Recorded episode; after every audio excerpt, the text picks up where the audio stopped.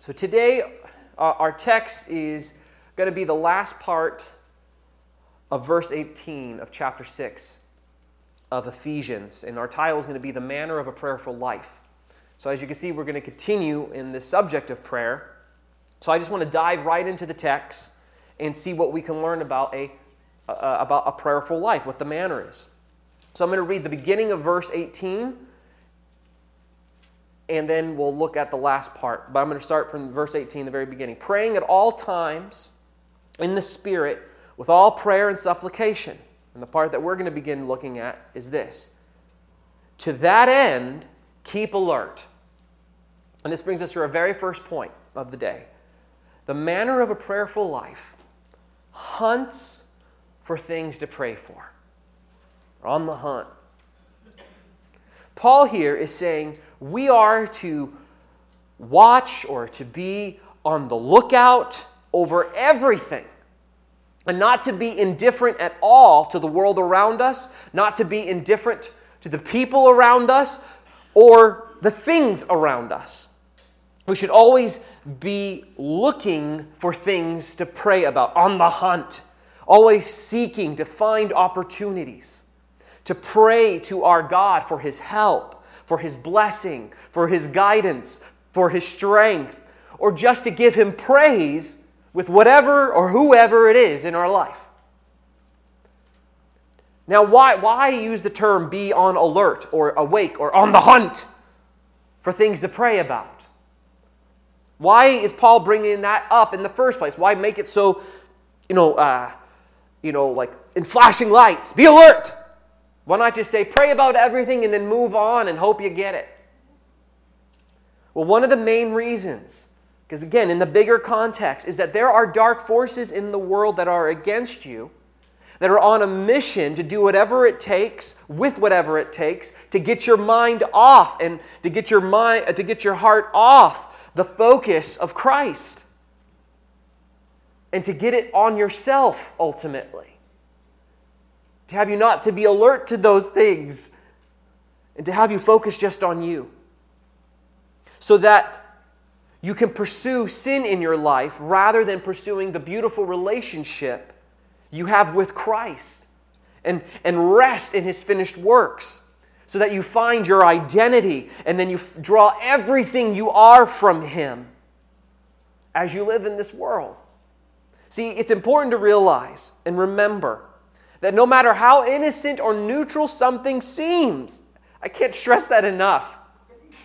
This world is under the influence of Satan's kingdom, and he will use it all, whatever, whatever it is, so that you become obsessed with his lie. You become obsessed with Satan's lies that he, put, that he puts forth in your life. Understand that there is nothing that he won't try to influence or touch in your life. He will use whoever or whatever if you don't keep alert. And to put forth, for example, a, a, major, a major lie and major temptation that we all face, he will use, use whatever or whoever to put forth, again, this lie or temptation. This is an example that life is all up to you alone that it's up to you to fix yourself, it's up to you to fix the people in this world. Do not think for a moment that you are above such a lie in your life with anyone around you. That you won't begin to think that. That's on you. This world is good at scheming at ways to make you fall into the trap of carrying the heavy weights and the burden the burdens of, uh, of lies that in order for you to advance, in order for you to change, in order for you to have purpose, you must restore, you must fix the people or yourself in your life to, to, and the people around you to your standards, to your wants, so that you can be comfortable with yourself as a person and have comfort that it's solely up to you to not only figure out the how to fix the person or the people or yourself, but it's solely up to you also to execute that fix and to maintain that fix so that it doesn't get messed up. And you have to hold on, white knuckle it. That you alone have to keep things going, that you alone have to make the relationships whole, that you alone must, must maintain a steady progress of just getting better and, and having less and less failures or no failures at all, so that you can have the meaning and have the worth and the value before the people around you and before God. Look what I am doing to have you strive vainly in the lie in that lie, really, so that you can feel a sense of establishment in your life and have a sense of establishment with others around you and have a sense of establishment before you and God, so that in the end, life becomes all about you rather than what Christ has done on your behalf. See, we must open our eyes and keep alert to what is truly happening around us in this world which is under the influence of Satan. We must be alert to its evil, twisted mission, which is to exploit your sinful nature, your flesh, to buy into the lie that you have to make it yourself, or you have to make yourself into someone who is strong. You have to make yourself to someone who is always on top, someone who is independent of everyone and everything Someone who refuses to be weak, refuses to admit the helplessness that you, that you have or that you are, refuses to fail, refuses to admit they can do nothing of true worth on their own, refusing all of that. And so, when you buy into that and believe that and view the world like that, guess what happens? You either give up on life because it's just too hard to live that way with those standards with people. And then you end up living frustrated and blinded in a slumber, a defeated slumber, because it's just too heavy to live like that, and you end up doing nothing. Just floundering around. Or the opposite. You end up living frustrated, blinded by your anger, because no matter how hard you try, no matter how much you invest and, and how much you're obtaining and trying to run down the path, you end up never really getting anywhere because it just fails all over again. With whoever or whatever. And we just get in this frustration. Either way, you give up or you just live in this vain frustration of just going nowhere. But whatever the case, the world wants to push you down that path of life that's all about you and you alone and what you have done and what you're going to do and what you're doing. It wants you to always keep from resting in the freeing truth that it's finished in Christ in everything in your life. It wants you to forget that you have everything you need already and He freely is giving it to you all the time. He just gives you blessing upon blessing and grace upon grace. It wants you to forget that. Forget that freeing truth of the gospel with all of the distractions of life so that you become not alert to the absolute freeing truth that it's all finished in Jesus for you. So you run to Him in prayer so that He can empower you to live in that freeing truth with everyone and everything. It wants you to forget that wonder so that people in your life, then, for example, just becomes just become means of establishing your own advancement. Your children, your job, your neighbor, your friends, your spouse, establishing your own self worth with people. But it only, in the end, leads to a never ending treadmill of exhaustion because life just becomes all about you in the end. Always constantly looking, how am I doing? How am I, what's going on? And life's all about you and not about Christ. buy into the lie that life is all about self improvement, which you may not even be able to do because you're too exhausted, or that you strive for but doesn't, it just never seems to happen. And you forget that no, life is all about Jesus and the true freedom he gives you. Satan and the world want you not to be alert to that freedom in Jesus in all things that you already have in him. So that you end up constantly fighting to keep your reputation before men, fighting to have your standards and your ways be the best so you don't lose your value before men, you don't lose your respect before men. Always fighting to make the little world perfect, your little world, on your own, so you can prove that you're not helpless or insignificant as a person before the world. We all do that in some area of our life. Fighting to get what we think we deserve, to get what we think we earned, because life is all about, in these areas, or maybe in a big area, life becomes all about justifying your existence. You're not alert to what Christ has already done justifying who you are and what you do, justifying that you do make a difference, you do matter. Why won't that person just see it? Why won't the world? Why won't my job just see it? Why won't my spouse? Why won't my kids? Why won't the, my neighbors just see it? Why won't people in church just see it? I do make a difference. I am, I do matter.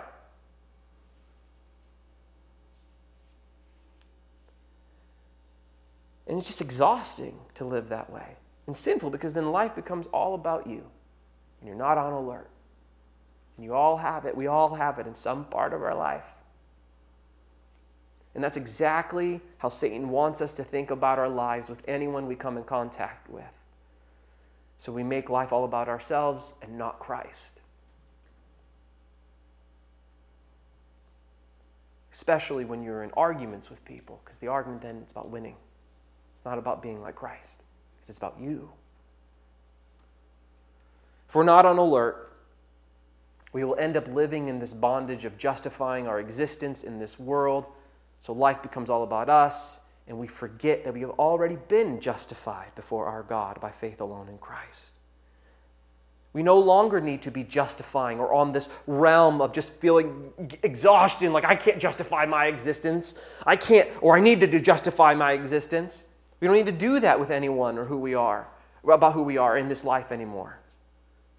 Christ has already done it all.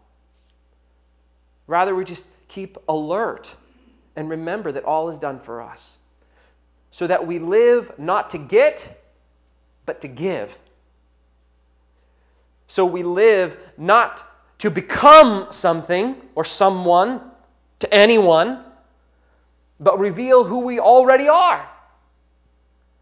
We live not to attain purpose with people, becoming the perfect father, perfect mother, the perfect dad, the perfect spouse, the perfect worker, the perfect neighbor. We don't live to obtain our purpose, but to reveal what God's purpose is for the people around us. And we do this all by keeping alert in this world as we watch for things to pray for, on the hunt. Which leads us, leads us to our second point the manner of a prayerful life. Right? We're alert, we're on the hunt. But the second point is then the manner of a prayerful life covers yourself with prayer then. So, another way of looking at this phrase, keep alert, in regards to prayer, is that we are to cover our life then in prayer. Cover all that we are in prayer so that we are open to hearing and relying on the Holy Spirit to refresh our hearts and minds of the never ending treasures and blessings and glories and wonders and power we have in Christ. You have in Christ right now. To be alert through His power to the, to, uh, to the world around us as we go to God in prayer to help us constantly understand that we are truly helpless without Christ in our life as we live in this world. And that's okay. That's a good thing. I can't, Lord. And God says, I can. See, when we're on alert about the truth of the world around us, that it doesn't have our best interest at heart, but rather our destruction, when our prayers are alert to that, we give in to the truth that we are fully dependent upon Christ alone by His grace to protect us, to make the true change that is needed, to make the real difference that matters, to give the, world, the real purpose, to give the real meaning, to give the best outcome. And that He is the only one to give us the true peace and the hope that we're yearning for in our hearts. Only He can give any of that. The person or the thing you're striving after will not do that. Even saying, Well, I just won't care anymore. That won't help you. Only Christ. The more we pray, the more we reveal the dependence we have upon Christ with the very things we're praying about. The more we begin to admit that we truly have no control over anything in this world no real control to have any meaningful advancement or to, have, or to truly affect those around us in any real positive fashion without Christ. That's why we pray. But with Christ, He can do all this and more through us by His power alone. So that's why we pray to Him for all of it. Think of it this way the more alert we are to the horrible reality of the world around us. And the news does a very good job at, expressing that. We are to run to the Lord in prayer so that the more consequently, then, we will remove our gaze from ourself, from our performance, from our works, from our advancement, from our wisdom, from our strength, and we end up leaning and resting in Christ for all those things we begin to have the very opposite effect when we go to the Lord in prayer of what the world wants and what the devil wants from you. The last thing they want for you is to interact with the people around you and yourself and the world, to interact with it all from the truth, from the peace, from the hope, from the unconditional love and forgiveness and favor you have in Christ. To say, I am secure in that. I don't care what you think because I know what my God thinks and I just want to love you. I just want to invest in you. I just want to do whatever I can to help you. And if I fail, I fail at it, oh well, God loves me anyways and He still loves you. See, because the more we pray, the more our hearts are molded to remember that life is not about you. Life is about honoring and following after Jesus. It's about Him because life is no longer about not failing, not losing. It's not about winning or being right, but rather life becomes solely about glorifying God and enjoying Him forever with whatever comes our way. And being alert in our prayers or prayer generally is one of those primary means in which we live that way. Because prayer reminds us that we're in God's loving hands. It reminds us that we, are, that we wonderfully belong to Him now as His beloved children. Nothing will take that away, not even our stupid choices. Prayer reminds us that we have already won in Christ by faith in Him alone. And God's great purpose now is being accomplished through us, through you, in whatever circumstances you face, even if we fumble and trip and get all messed up in the process. Psalm 57, verse 2 says, I cry out, hmm, I pray to the Lord, I cry out to the God Most High, to God who fulfills his purpose for me. It's all about Him. That's the wonder of prayer. But, but, this is hard to remember when things are tough. When prayers seemingly go unanswered and things seemingly get worse and worse. Which is why Paul says in verse 18 pray with all perseverance. Paul says we must remember to endure, to continue to press on by faith in Christ and pray to Him, remembering and believing that God does hear us and He is answering us with answers that only benefit us in Him, even if we don't see it in the moments in our life or see it in the years to come in our life. He is answering. Paul says, keep praying with all perseverance and covering yourself with prayer and don't stop. Think of it this way Satan and this world wants to fuel and help and help you. Very easy, like what with a big smile. Help you entertain the doubts of our sinful flesh that God does not hear your prayers. That and that is why whatever you are praying about is never changing or does not change and maybe even getting worse. He's not paying attention. Satan and the world's goal is to discourage you, to exhaust you from constantly praying and have you believe that it's no good to constantly bring up that thing because nothing seems to be changing anyway. Satan wants to build that mindset within you so that you move on, give up, leave it alone, become apathetic, become defeated, and end up doing things your own way because God doesn't seem to be answering at all. And what happens then when we give up on praying about that one thing? We give into the lie that God's not doing anything about it at all. It has this ripple effect that happens then in our life when we and we begin to see prayer as not very useful because we're not getting the answer we want right now. Instantaneous. Amazon Prime it now. Where's my package, Lord? Where's that gift? I don't see it. It's late. I'm returning it. That's the attitude that he wants, that Satan wants. Satan jumps at the chance to say, you know what? Do it on your own. God doesn't have time for your petty problems, or He would have fixed it, right? He would have fixed it by now. I mean, He's powerful enough. And yet He doesn't answer. Seems to me like He doesn't care about such issues you're asking Him. So just take care of it yourself, and you'll be just fine. Which never is just fine. We just end up falling into sin. Because guess what? And then soon life again becomes centered all around us, doing things our own way, finding hope in ourselves, and living for our own glory and not for the Lord because we don't go to Him in prayer anymore. I mean, maybe we'll do it at a Bible study, and maybe we'll do it before we travel somewhere. But that's it. The rest of life is about you, not Jesus. Don't go to God, don't go to God in prayer anymore because it's kind of useless. Which again,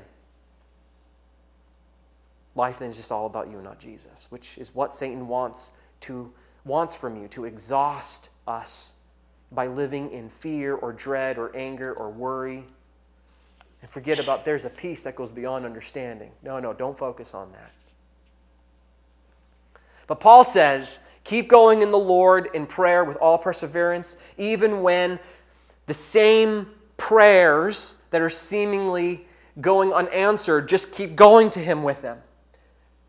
Because things do change when you go to the Lord in prayer. Even if you don't see it immediately in your circumstances, change does happen when you go to God with the same thing over and over again. This is what the change that happens. And it's irrelevant of your circumstances or outcomes in life. The change that always happens, it's actually happening within you. The change is happening in your relationship with God. And the change is this. That seemingly unanswered prayer that you bring to the Lord persistently becomes a tool in your life, a tangible tool in your life that drives you closer and closer to your Savior so that He can open your heart to be molded more and more into His heart and view the world according to His ways and to rest in Him. See, that unanswered prayer, which we all have, we have a, I have a bunch of them. They are tools that brings our heart closer to him by removing the self-reliance from us because it says you can't do it. It removes that self-power of saying you used to bench press yourself out of that one, now you can't bench press this. It removes the control. You're like, I used to be able to do things, and you can't. I can't change this. And it becomes so heavy because you want to change it, but you can't. It becomes a tool in, in prying that gunk out of your heart so that we begin to stop finding peace and hope and joy in ourselves. Saying we can't produce it. And a sweet fellowship happens, if you will, because because you can't help ad, ad, but admit that your utter dependence upon Christ and how truly helpless you are without Him in these unanswered prayers. And only He can change the situation at all, and you can't. And so you end up then seeing that you can only find true peace, true joy, true hope in Jesus alone, and nothing else can give you that. Or we mature, as Paul puts it in Philippians 3 3, mature in having no confidence in the flesh, but Christ alone. Prayer itself prompts this dependence upon Christ when we look at the cross, and our unanswered prayers do this even more so because it promotes nothing but dependence upon Him. So, Paul here is telling us to go to Jesus by faith persistently with our prayers for ourselves in all things so we can fight the temptations in our life, remove the sins in our life, and bring us through the hardships in our life, and to help us glorify Him with all the good things in our life. So we can make life all about Him, and we can rest in Him and rely upon Him all the more rather than making life about ourselves. Now, then, with all this in mind, Paul says something fascinating here. One other thing at the end of verse 18, which brings us to our last point. The manner of a prayerful life covers others with your prayers. Paul says in verse 18, making supplication for all the saints. So, on the outset, right, Paul here is saying for us to pray for other Christians. Seems straightforward even for us to be alert and persistent with, all perseverance, praying for other Christians just like we would pray for ourselves. Simple enough. But what's fascinating here, and to put it bluntly, it's that is this. It's crazy in my mind. Is that your prayers matter to God in his dealings with other Christians. That is an incredible truth. Why? Why? Why would that why is that so incredible? Understand this. God interacts it's this. God interacts with us by his grace alone. That's it. You have no say as to what God does for you or anyone else. He is the creator and ruler over everything, over all of creation, and he does what he pleases without you. Psalm 1, uh, 115, verse 3 says this Our God is in the heavens, he does all as he pleases.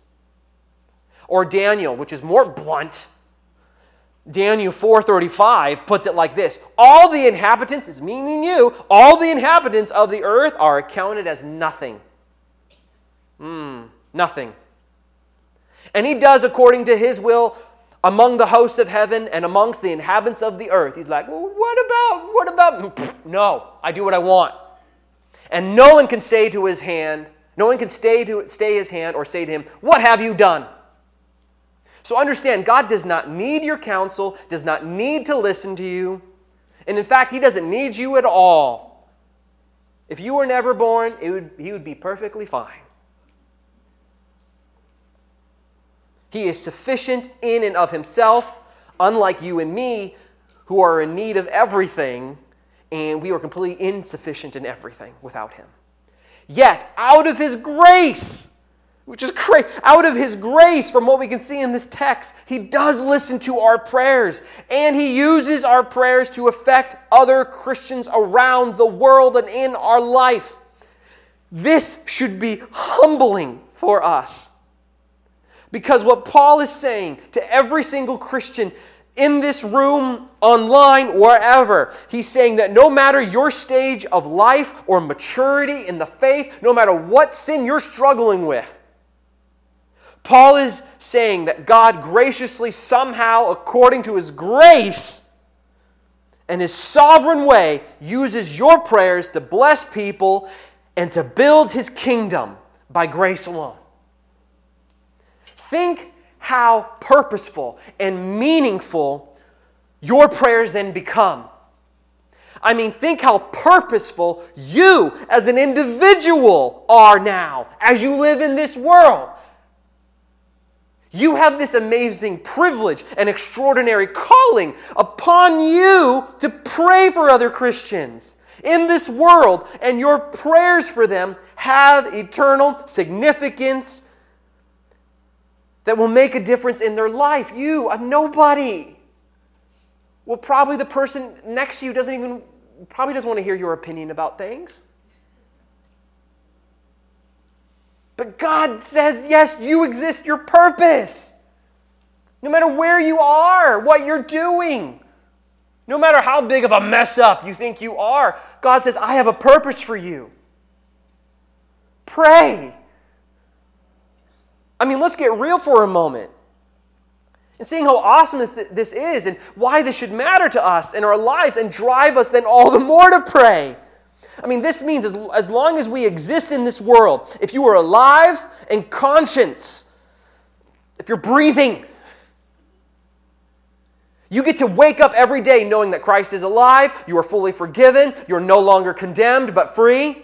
And God is giving you this amazing privilege to be used by Him in, a, in a, an eternal, significant way to be a blessing to the Christians you know and bless those Christians who you don't know in person but know of, and be a blessing to those Christians who you know exist somewhere out there, but you'll never know them by name or in person on this side of eternity. God blesses you and blessed you so that you so that he will use your prayers to bless them and strengthen them and encourage them. Prayer then becomes another avenue or is one of the many ways we realize our purpose in christ as we live in this earth. You have so much pur- purpose here now that you are in christ. You uh, more you have more purpose than you realize in being a person of prayer is one of those amazing privileges why you're still alive today.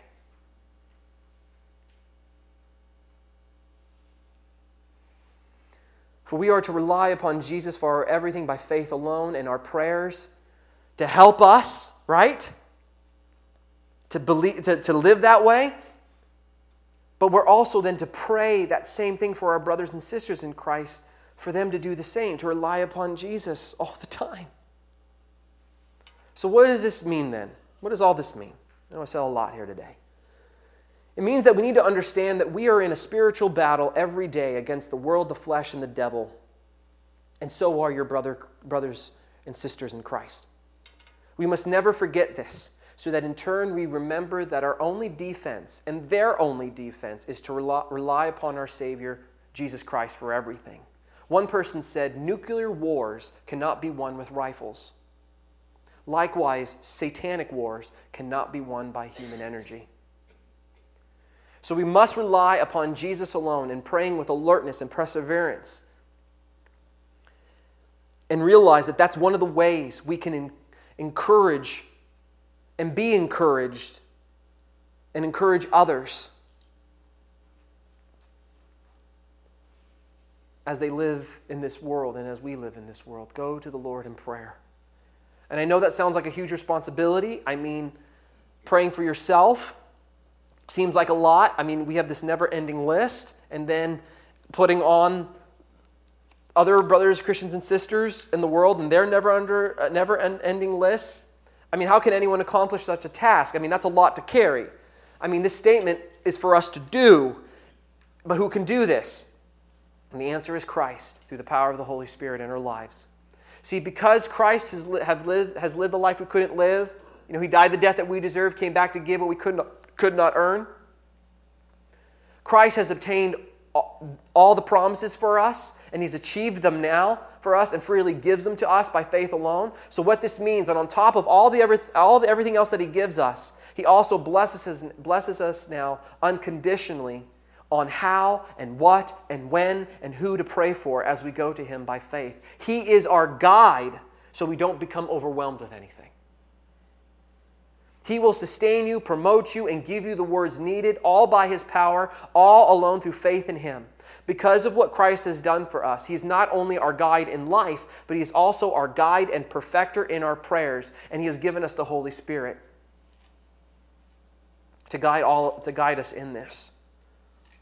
See, this expectation of prayer given in verse 18 is meant to have you and I realize that we can't do any of this on our own, but we are in need of, a Savior to empower us to do so. Because remember, God demands perfection in all things, including our prayers for each other and ourselves. And so we are to run to the only perfect one who has done such things for us and attributes them now to us by faith in Him alone. And that perfect one is Christ.